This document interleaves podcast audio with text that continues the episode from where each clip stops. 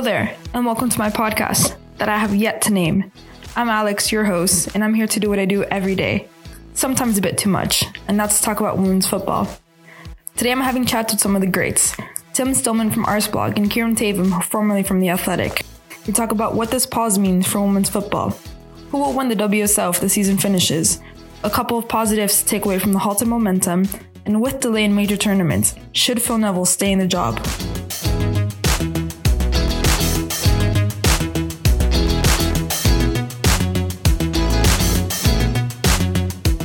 We're here today with Tim Stillman from Arsenal Arsenal woman, women's football expert. How are you doing today? Yeah, not too bad, thank you. Not too bad at all. So now that obviously you wrote your Arsenal um, article a few weeks ago when the lockdown was just starting out, how's everything been going on since then? How's your how are you feeling towards not having any football around? Yeah, it's it's really um, it's really weird actually. Um, it's kind of at, at, the moment it's all right just because it feels a bit like summer. It feels a bit like pre-season, and so the actual it. I mean, it's been a month already. Yeah. Um, and and it does it like it. It doesn't.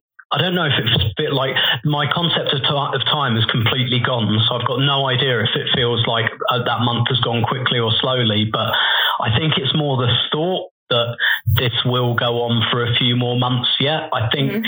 it's more like the thought than the reality that I'm that I'm kind of that I find difficult, I guess. So at, yeah. the moment it's kind of all right, but I keep thinking, God, how am I going to feel about this in a couple of months' time? Yeah. And uh, yeah, the answer to that is I don't really know. Going on your article, we talked briefly about how maybe in the men's game, a pause might be good to kind of reevaluate um, the downhill side of where things have gone you think it's the same in the women's game? No, um, actually, I I really worry um, about about what this pause means for women's football. Um, not least because the clubs don't make an awful lot of money. Um, I think they're still seen and treated as charities um, by clubs, and the kind of financial fallout of all of this, both on the clubs, uh, the women's teams themselves in their own right, but also I worry about the other end of this when the kind of the men's clubs and their budgets are hit. Quite often, you will see in these scenarios that the first thing that teams will do is go right. We'll take we'll take away funding from the women's team, yeah. and um, this is so. I read something yesterday about Santa Fe in Colombia. Mm. They're already um, they they've drawn themselves into um, a potential discrimination suit because okay. they chopped 50% of the men's salaries, but 100% of the w- women's team salary. Yeah. Um, which kind of tells you a little bit about how I don't think just football teams do this. Actually, I, th- I think a lot of like uh, uh, companies regard, I guess, what you broadly call diversity inclusion. Yeah. They regard it as something they do that's like a bit nice and a bit of a charity, and not something that um, that you should do because that's the best way to kind of get talent yeah. um, and to bring you know to bring talent on. And so I worry a lot about that, particularly clubs uh, like Championship and below. Like, are those clubs?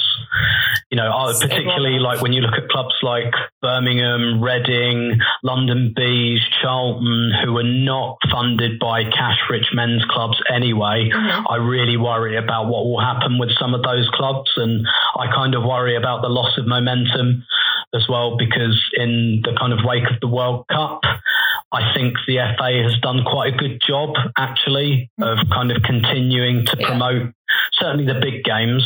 Um, and I worry a little bit about that. Um, and you know, moving Euro 2021 back a year and the Olympics back a year, I, I, I worry a little bit about the loss of momentum because I think women's football had a good momentum up to this point. Yeah, it's definitely a bit of a big break there. But I mean, one good thing for Arsenal is that all the injuries can come back on the break yeah, exactly. Yeah, and um, yeah, I mean, from Arsenal's point of view, that's great because, um, you know, particularly with the Champions League game with PSG, I think they were struggling to get 11 fit players. Yeah, that was a struggle. Um, You're about to suit up for that game, aren't you? yes, yeah, yeah, absolutely. And um, you know, uh, like I feel very strongly that, that, that the league season should finish mm-hmm. um, for for sporting integrity reasons. They should finish, but from a really selfish Arsenal perspective, mm-hmm. if they did cancel the season, I think that would work quite nicely for Arsenal because they would stay as league champions for another year. They'd be back in the Champions League, yeah. neither of which were certainties this season. So, um, yeah. you know that that that might still work out for them depending on what happens. This thing's going to go on for a few more months, and I think we're a few months away from being able to play games even behind closed doors. Mm-hmm. Um, and so the prospect of, you know, from the women's point of view, a September to May season, that's gone now. So I don't think it's like, oh, you just cancel the season now and pick it up in September. I'm not convinced it's going to be ready to pick up in September anyway. Yeah. So I think you just have to accept now that the kind of the calendar has changed a little bit. So it might be that this season can't finish until Christmas, which wouldn't surprise me. Um, in which case, you just kind of accept that it finishes at Christmas, yeah. and then you have your pre-season then, and you start it in February or something like that. But I think it has to finish just for the integrity um, of, of, the kind of of the sport. So, for example, in the WSL, just thinking at the top end, mm-hmm. if it wasn't to finish, then you know, you'd have a situation where Chelsea, who look like to me that they're going to win the league this year, they finished third last year. So all of a sudden, they're not in the Champions League next season because yeah. of what happened last season. And then, you know, Liverpool, for example, who look like they might be relegated, mm-hmm. all of a sudden they stay up and then teams that deserve to come up from the championship don't go up. So someone like Aston Villa looks like they're yeah. going to get promoted. They put a lot of money in, um, and Aston Villa have been really good about uh, kind of um, investing in their women's team in this period. Yeah. And if they lose the chance for promotion, like I think it just affects the integrity of the sport too much. So I think it has to finish personally. And what do you think after the break, if the league is finished, is Chelsea still going to come out champions? I, I, I think so. Yeah, I um I maybe that's a little bit of not bias isn't the right word, but I always thought they would this mm. year. Um, I think the WSL for the time being anyway, because they're changing it in a couple of seasons. But for me, because you've got three big teams that can win the league and only two go into the Champions League, yeah. the team that's not in the Champions League automatically becomes favourites um, for me. And that was the situation Chelsea were in. I think it was a bit of a double whammy with Chelsea. I think mm-hmm. they didn't have the Champions League. Um, but also last season, I think they had a bit of an off season and they weren't yeah. really themselves. And I think it was obvious that wasn't quite the real Chelsea. And I felt that they would come into this season with a really renewed determination to do it, which is why I thought they would do it. To be fair, Man City have done better than I thought. I thought Man same. City would be absolutely same third.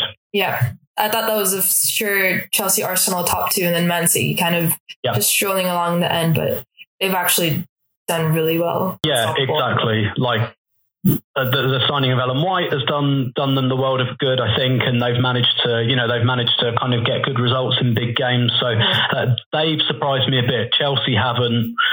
Arsenal, I, I, I, thought we'd finish second uh, this year, which, which which could still happen, but yeah, I, I still think it's it's probably Chelsea's just. Yeah, I don't think I don't know if Arsenal can catch up with they had like that mid season kind of slump, and it hasn't really yeah. come back up since then, really. Yeah, although the, the, the thing is with Arsenal is Arsenal um, under Joe Montemurro, Arsenal's superpower is beating everyone they should beat. Mm-hmm. So even last season when they won the league, uh, they still lost to Chelsea, they still lost to Manchester City, yeah. um, but they haven't dropped a point against someone outside of the top three in two years. Um, that's what Arsenal's kind of success is built on. They just yeah. beat. They don't. There's no surprise results, and um, given that they've now got the Chelsea and City games out of the way, you could see them basically Arsenal winning every single game they've got left because that's what they've been doing for the last couple of years. And in that scenario, Chelsea and Man City, if one of them slips up once, which I, am not sure how likely that is, but it, it could happen. I just don't think it's likely. If outside of the league, now that the Olympics mm. are pushed forward, Euros pushed forward, and I mean, the likes of Beth Mead and Leah Williamson getting their development credit um, to Phil Neville, which is uh, maybe a bit controversial, but um, do you think Phil Neville should stay on as a manager for England? No, no. Um, I mean, if it was up to me, I, am well. Let me state this clearly from the beginning. If it was up to me, he, he should never have been appointed. Mm-hmm. Um, and I'm not just saying that because I don't really like him, and I didn't really like him as a player. Um, I, I don't. Well, yeah, exactly. So I have my biases, right? And I'm, I'm yeah. putting those on the table. I, I, never responded to him as an individual personally, again. Mm-hmm. Um, and, you know, look, these aren't um, reasons really that the FA should take seriously when making a decision like this. My, my objection was that he has no impressive background in coaching at all. You know, the fact that he didn't really have a background in women's football, I mean, I'm not sure how important that is. I mean, sorry. Well, no, I do think it's important yeah. because it means he got the job on the basis of his name. And, you know, I think it would have been fine for him to come into women's football without too much knowledge of it and yeah. show that kind of willingness to learn about it, but not with the biggest job. Yeah, that um, possibly get right off the bat. Yeah, definitely. Exactly like if he'd come in and managed a team, for example, even maybe a WSL team, like not one of the, if he'd come in and managed yeah. like Birmingham or Reading or something, yeah. I think fair enough, like fair play to you. You've come in, you know, you want to learn about it and then perhaps build up and try and get bigger yeah. jobs from their men's or women's game. Fine. But to come in on, to learn on the job in the biggest job like that's just not right. That's yeah. not right. And let's be clear about this. That would not happen the other way around. Oh, a woman would not be allowed to do that. Um, definitely um, wouldn't just, stay on for that long either if it was a men's team. Yes. Yes, exactly. Like it, it just wouldn't be allowed to happen. And and in a sense, that's not really Phil Neville's fault.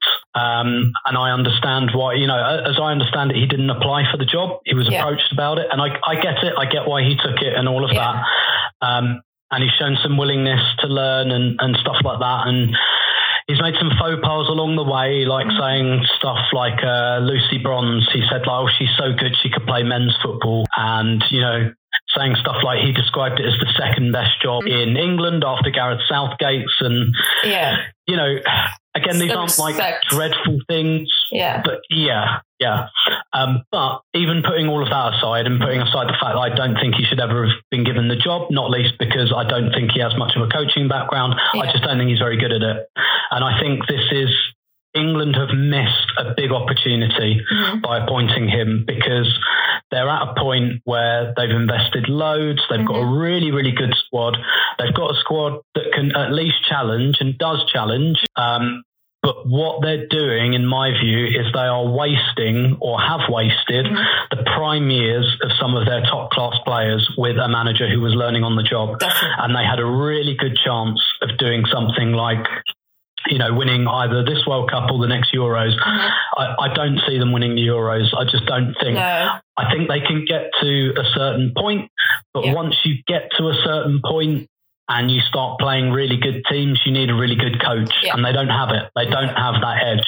So, I mean, um, for me, yeah, yeah, exactly. And so for me, I, I think he should. I I thought he should go for quite a long time, yeah. basically since the beginning.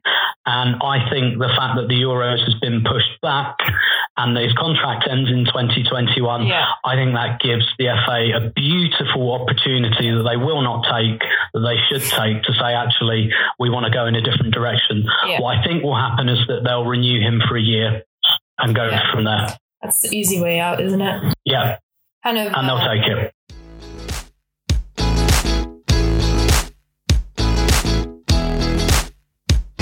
I'm here today with Kieran Theivam, one of the best for anything women's football. Hi, Kieran. How are you? How are you doing today with everything? Alex, I'm doing, doing very well. Thank you for the invite onto your onto your podcast. I'm really honoured. Thank you for making the time for it. We're a few weeks into quarantine at the moment, a few weeks without football, somehow managing. With everything that, all the information that you've gathered up to now, what do you think is going to happen next?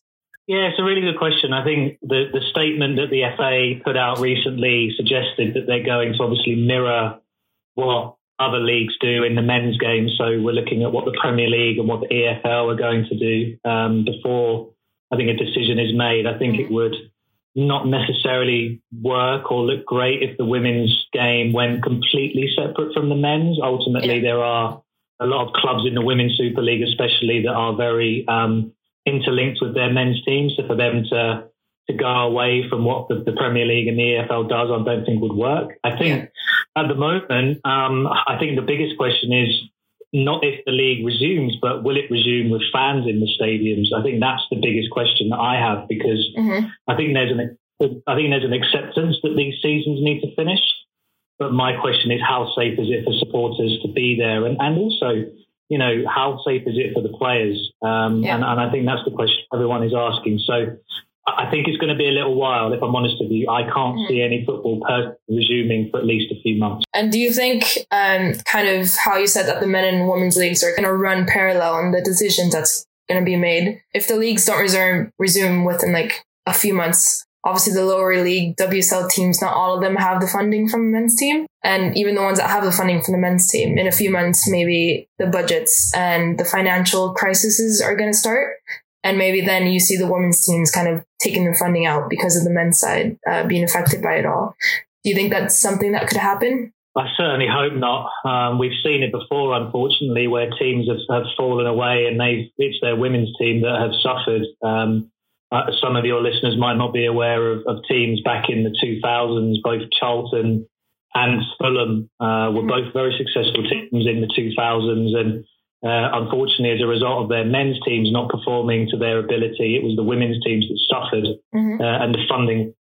Um, I hope it doesn't come to that. I really don't. Uh, I, my hope is that these men's teams have got contingency contingency plans in place to ensure that their women's teams are looked after as well. For mm-hmm. those teams, you're right, that don't have that support from their men's team, they're the ones that I'm a little bit more worried about. I won't deny it, but my hope is that because they're maybe lower down the pyramid, mm-hmm. their costs might be as high. I'm not saying they haven't got costs. I'm not saying that they are any less important. Yeah. We want every club to support. Uh, but it might be that they, because the costs aren't as big go, outgoing, they might hopefully be able to keep themselves afloat. My hope mm-hmm. is that we don't see any suffer, um, but I obviously none of us can make any guarantees on that. Yeah, definitely. And with this little pause, you know, um, at the moment Chelsea are kind of looking like being crowned champions. Um, do you think that's going to change when the season comes back? You think it's going to be a little bit of a mix up and not as clear winning for Chelsea? No, do you know what? I got asked on a radio show right at the start of the season who my pick for the, the league was, and I picked Chelsea, and I'm very much sticking with Chelsea. If you if you look at the fact that um, you know they they've got such a, a, you know such depth in their squad. Mm-hmm. I love Arsenal. Arsenal one to eleven are incredible, but I think we've seen at certain points over the season, uh, the Continental Cup final recently was an example where yeah. Arsenal's depth can maybe be their biggest Achilles heel. Uh, Man City will, will, obviously have a say in it as well, but I, I, just feel that Chelsea have have got that little bit extra in reserve when they need it. But yeah. the, the key thing, and you mentioned it there, Alex, is what are these teams going to be like if the season does resume? Mm-hmm. What sort of conditions going to be in? How you know the, really it's not a case of Chelsea had the momentum before we had this unfortunate break in the season, but not momentum that's key. It's how quickly can you start if and when we resume. Yeah, I definitely think Chelsea have a certain mentality that might give them a little edge coming back from all this. Um, mm-hmm. I definitely see that happening. So obviously, this pause is kind of huge, maybe a buzzkill for the momentum that women's football had going on. Do you think there is a positive thing to this pause? Um, I think the only positive is is what I'm seeing is how much people are missing it. Mm-hmm. Uh, I know that people are are missing football in general, but there is a lot of appetite for the women's game as well. I think what you're seeing is that the game has grown so much. If this was 10 years ago, I don't really think people, if I'm being totally honest, and this mm-hmm. is someone who's followed the game for over 10 years, I don't think people will have made as much noise as they are now. Mm-hmm. Um, there is a desire, there is a keenness. I think when you look at the amount of content that teams are pushing out on social media, it indicates how how much people want to stay connected to their to their favourite players and their favourite teams. We know that the women's is more accessible, so you know, the, the, clubs are definitely, you know, putting videos together and content together to keep mm-hmm. fans interested, to keep fans connected. Uh, and, and for me, that's a positive. I think the, yeah. the players continuing to give that insight, not using this as an opportunity to just kind of hide away and think, I'm not playing at the moment, so I don't really think I should have to be doing this. I can, you know, have a break and not have to worry. They're keen to do it. You know, my understanding is that players are, they're not bored as such, but they're in a very difficult situation like the rest of us. So they want to be doing content, they want to be doing videos, and they want to be engaging and connecting with their supporters. Yeah, definitely. And how have you been holding up with the not being able to go out? How's it been creating content around everything? Yeah, do you know what? I mean, uh, with the athletic, we we've very much been trying to keep things as normal as possible. Um, mm-hmm. I still have to produce the same number of articles that I would during the season. Uh, you just have to be a little bit more creative. Obviously, I don't get the opportunity like yourself to be able to go to a game on a Sunday like we normally would. Um, so I lose out on on what we would you know would be our content from from a match, but we don't do match reports and we don't do match previews at the Athletic. So mm-hmm. uh, it may well be that we, I'm not saying that we get away with it a, a, little bit more, but I think it just means that we have to maybe be a bit more creative and think outside the box. So we're doing historical pieces, we're trying to do things that apply to a particular theme. So mm-hmm. uh, it's been too bad on, on a work front. I'm sure, like everyone else, it's a little bit difficult being stuck yeah. indoors most of the time, but uh, we carry on and, and, we try and do as much as we can uh, with the with the opportunities that we have. Definitely. And another pause that we kind of have in women's football is the postponement of the Olympics and the Euros. So obviously, we are all kind of hoping for the Euros next year at home. Maybe England would have done a lot better than last time. We were all excited for it. Now it's postponed. Another two years to wait for that now. Um, do you think this is a prime opportunity for Phil Neville to kind of be replaced with someone that could potentially build up a new momentum for the England squad and maybe do some good? Yeah, I don't know. I, I think that when you look at social media, there's obviously a, a, feeling that now is the time to to move him on. I'm I'm not so sure at the moment. Um, you know, the, the biggest challenge that would be for someone coming in is that they're not going to have any competitive football with England. Mm-hmm. So with the Lionesses still until the autumn of 2021, which yeah. is which is when cup which is when World Cup qualifiers are are due to start. Yeah. Um, so you know we're looking at a good year away. So I don't really know what fixtures are going to be happening between now and then. Mm-hmm. I think it comes to Phil, to be honest, Alex. It's how much he wants that role. Uh, obviously, he's contracted until summer next year. I believe if that he wants to stay on and coach that team in 2022, then I think that England will give him the opportunity to do that. Um, I think ultimately you have to be judged more so on your performances in major tournaments and mm-hmm. still got to the semi-final of a World Cup, and that's for me a decent return. Is, yeah. Yes, the performance over the last to nine months since that World Cup has not been good enough, and he's acknowledged that. Yeah. Um, I think the other question that I have, and then it's maybe one that your listeners or people that you speak to could answer, is who do you replace him with? And, and that's the biggest question I have because one of the reasons that Phil is in the job in the first place is because England and the FA struggled to recruit mm-hmm. for a replacement of Sampson. Yeah. So how easy how easy is it going to be to replace him? I, I don't yeah, know. I don't definitely. have the answer. Uh, someone might be able to reel off a list of candidates, but yeah. there are people, Emma Hayes, who has openly said, I don't want it, I'm happy at Chelsea. People like Casey Stoney are still very early on in their coaching mm-hmm. career. I think she took a project at Manchester United. Laura Harvey is just in a role at, at the in, in the United States yeah. with US Soccer's under 20s women's team. Who takes that job? That's the question I would ask.